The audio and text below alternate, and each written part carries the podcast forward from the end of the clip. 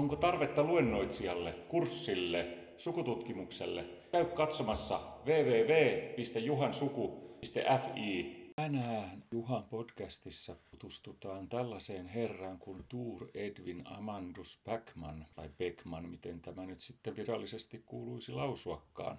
Herra syntyi syyskuun lopulla 1882 Vaasassa ja kuoli sitten vuonna 1963. Hän oli laulaja, mutta myös kirjaston hoitaja. Hän pääsi ylioppilaaksi aikoinaan Vaasan ruotsinkielisestä lyseosta 1900. Filosofian kandidaatti hänestä leivottiin 1906 ja seuraavana vuonna hän oli jo maisteri. Tuossa juuri ennen itsenäisyyttä 1910-luvulla hän oli tällaisena ylimääräisenä venäjän kielen kääntäjänä senaatissa, jonka jälkeen hän sitten hoiti elintarvikeviraston ja elintarvikeministeriön omaa kirjastoa. Ja oikeastaan koko työelämänsä hän oli kirjaston hoitajana Helsingin yliopiston kirjaston venäläisellä osastolla. Mitä hänen lauluuraan tulee, hän esiintyi muun muassa tällaisessa kuin Okkelpy-kvartetissa ja Schellskapet Muntra Musikanter vuorossa. Ja otetaan tähän nyt sitten ensimmäinen laulunäyte tältä herra Tuur Edwin Amandukselta.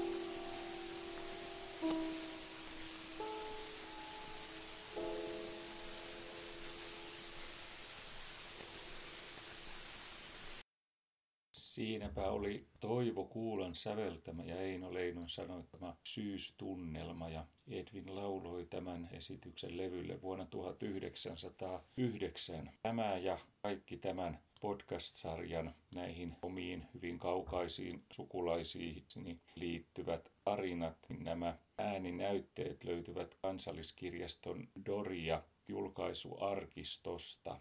Kokoelmasta Raita, musiikkia vanhoilta äänilevyiltä. Ja katsotaan sitten toiseksi ääninäytteeksi sävelmä nimeltä Memmen kukka vuodelta 1912.